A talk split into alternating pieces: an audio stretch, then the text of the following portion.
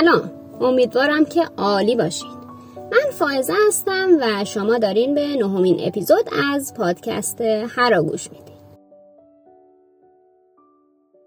تو این اپیزود می‌خوایم درباره یکی دیگه از بیماری های خانوما صحبت کنیم که راستش من خودمم به تازگی باش آشنا شدم. یعنی تا قبل از اینکه بیام این مرکز کار کنم و وارد حوزه پزشکی بشم حتی اسم اینم نشنیده بودم. اولین باری هم که اسمشو شنیدم یکم جا خوردم. ولی خب وقتی بیشتر شناختمش دیدم که اونقدرها هم وحشتناک نیست. حتی جایی می‌تونه قابل درمان باشه. و قرار نیست که مثل PCOS یا سندروم تختان پولیکیستیک باهاش سوخت و ساخت و قرار باشه که کلا با این سندروم زندگی.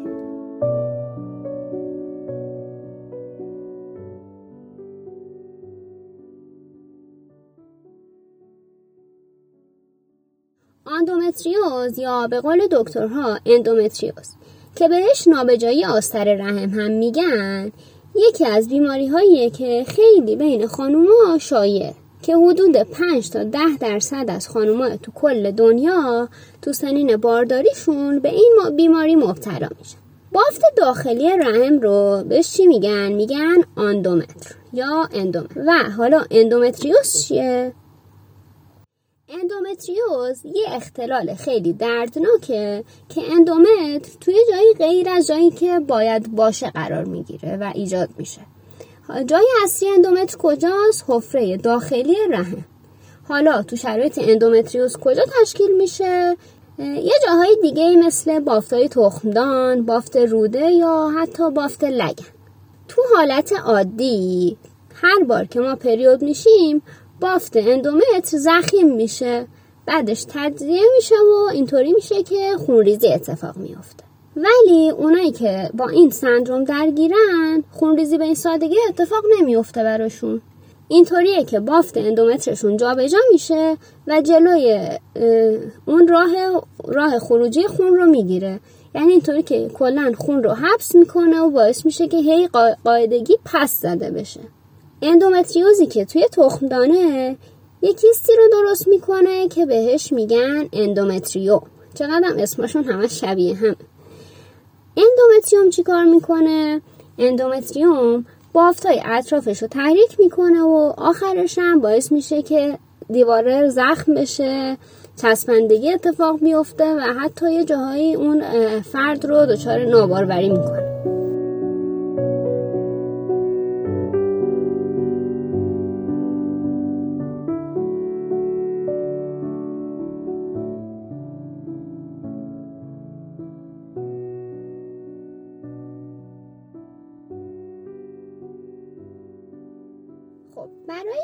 بتونیم بهتر با این اختلال آشنا بشیم من رفتم با یکی از پزشکای متخصص مرکز خودمون یعنی مرکز درمان ناباروری مام. درباره همین موضوع گفتگو کرد و سعی کردم تمام سوالایی که فکر می‌کنم دونستنش می‌تونه به شناخت بیشترش کمک کنه رو از خانم دکتر بپرسم قبل از اینکه بریم این گفتگو رو بشنویم بهتون پیشنهاد می‌کنم که این اپیزود رو فارغ از جنسیت فارغ از اینکه آقا هستید یا خانوم گوش بدین تا به امید اینکه این موضوع ها آگاهی سازی بشه و بتونیم به درک بهتری ازشون برسیم.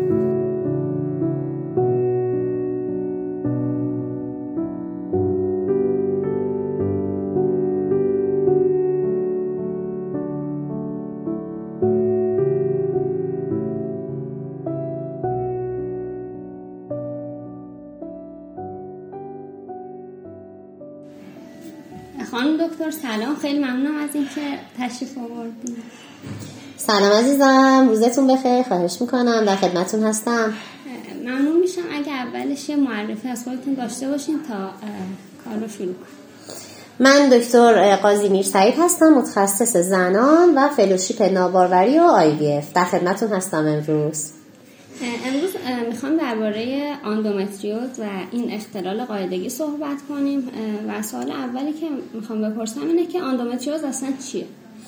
خیلی اتفاقا مبحث خوبیه برای صحبت کردن خیلی شایع هست اندومتریوز یعنی اون لایه داخل رحم داخلی ترین لایه رحم که اندومتر نامیده میشه جای غیر از داخل رحم قرار بگیره مثلا روی تخمدان کف لگن و یا جاهای دیگه قرار بگیره و هر سیکل قاعدگی که این لایه فعالیت التهابی و فرایندهای توش اتفاق میفته اون زایعاتی که نواحی دیگه قرار گرفتن اونها هم فعال میشن و می‌تونن علامتهایی رو برای اون فرد ایجاد بکنن علت این اندومتریوس چیه؟ علل مختلفی براش مطرح شده و هنوز به طور کامل و دقیق نمیشه گفت علتش چی هست. ولی خب یه سری علل ژنتیک رو براش مطرح کردن. یه سری تغییرات سلولی در دوران جنینی رو براش مطرح کردن.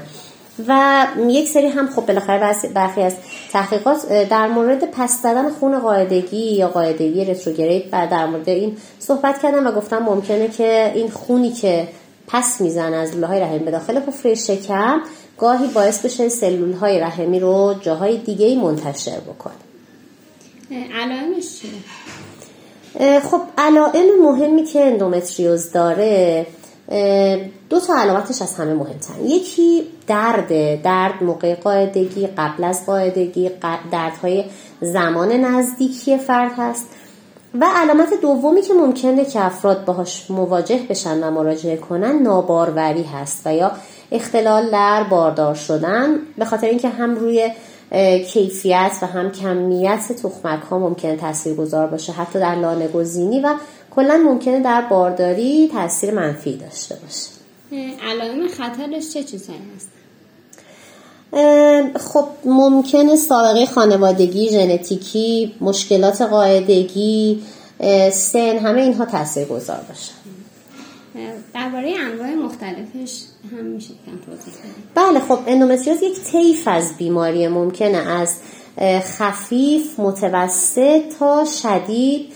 وجود داشته باشه. خب هر چقدر که شدت بیماری کمتر باشه علائم بیماری هم کمتر هستش. ولی خب موارد خیلی شدید هست که علائم بسیار شدیدی هم داره و حتما باید درمان بشه.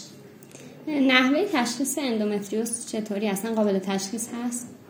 بهترین روش تشخیصی همون هستش که بر اساس علائم بالینی شرح حالی که بیمار به ما میده. شرح حال درست از مریضمون بگیریم علامت رو بپرسیم دردش رو بپرسیم باروریش رو بپرسیم. خب مهمترین روش تشخیصی ما بر اساس شرح حال و معاینات بالینی دردی که ممکنه در حین معاینه بالینی داشته باشن. سونوگرافی و سونوگرافی های دقیق ممکنه بتونه به ما کمک بکنه. برخی از آزمایشات ممکنه به ما کمک بکنه. گاهی اوقات لاپاراسکوپی می‌تونه در تشخیص و درمان اندومتریوز کمک کننده باشه که با دوربین کف لگن دیده میشه و ضایعات اندومتریوزی یا کیست های شکلاتی که روی تخمدان هستن ممکنه دیده بشن و به این ترتیب خب با این روش ها می‌تونیم اندومتریوز رو تشخیص بدیم. البته قدم اول درمان و بهترین روش قدم اول و بهترین روش تشخیصی ما همون شرح حال و معاینه بالینی هست. اندومتریوز اصلا راه درمانی داره یا مثل PCO باید باش ساخت؟ خب اندومتریوز رو هم براش درمان های طبی و هم درمان های جراحی مطرح شده. قدم اول ما البته جراحی نباید باشه. اول باید بر اساس علامتی که وجود داره درمان طبی رو پیش بگیریم. اگر فرد ناباروری داره باید کمک کنیم با روش های کمک باروری یا دارویی یا یا یا IVF برای اینکه بتونه باردار بشه. اگر درد داره خیلی اون فرد رو اذیت می‌کنه و قصد بارداری نداره یا بچه داره نیاز نداره که باردار بشه خب باید از روش های دارویی برای سرکوب اندومتریوز کمک بگیریم. معمولا اندومتریوز علامتش اینه که خب درد زمان قاعدگی و حول و حوش قاعدگی دارن این افراد دیگه. یعنی اون اندومتر فعال میشه اون بافت داخل رحمی همه جا فعال میشه و درد ایجاد می‌کنه. خب ما برای اینکه این دردها کمتر بشه باید یه حالتی برای اون فرد ایجاد کنیم که این قاعدگی ها کمتر یعنی چی؟ یعنی یه حالت مثل بارداری یا مثل یائسگی که فرد دیگه پریود ماهیانه توش نداره. خب چطوری باید این کار انجام بدیم؟ یا با داروهای پروژسترونی یا مثلا قرص جلوگیری مداوم که حداقل مثلا هر سه ماه یک بار پریود بشن و این علامت های مقداری کنترل بشه دردها کمتر بشه.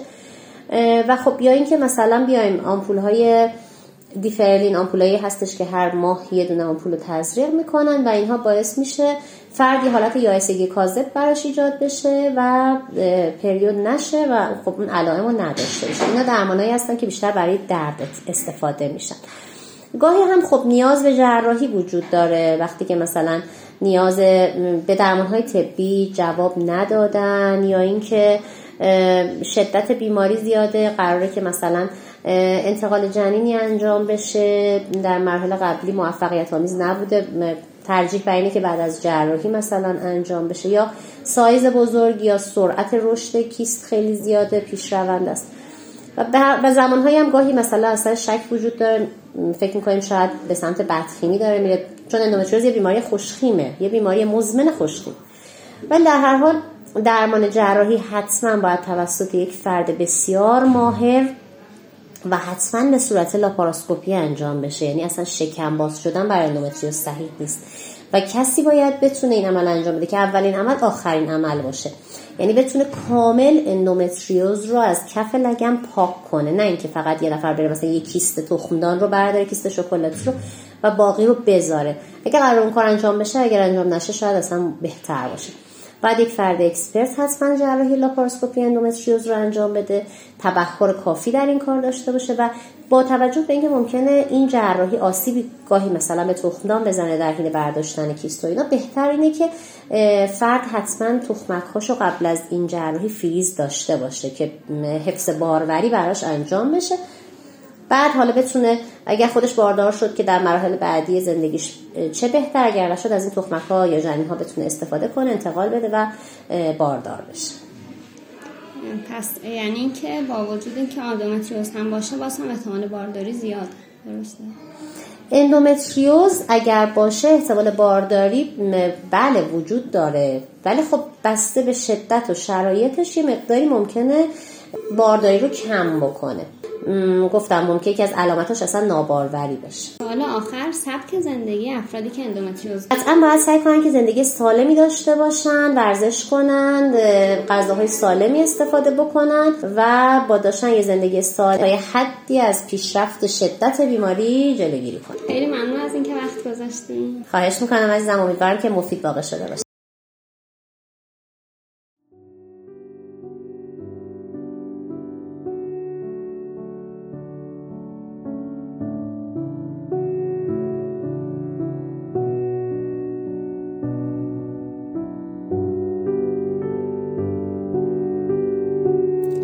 خیلی از شما ممنونم که هر رو برای شنیدن انتخاب کردین. امیدوارم که این اپیزود هم براتون مفید بوده باشه. راستی اگه دوست داشته باشین و سوالی تو زمینه اندومتریوز یا سندروم تخمدان پولیکیستیک داشته باشین و یا دلتون بخواد که بیاین داستان خودتون رو درباره این موضوعات بگین می‌تونین توی قسمت نظرات برام کامنت بذارین و یا اینکه توی اینستاگرام که آیدیمو تو قسمت توضیحات همین اپیزود می‌ذارم به این پیام بدید تا با هم دیگه یه قراری داشته باشیم. منتظرتون هستم. تا اپیزود بعد خدا نگهدار.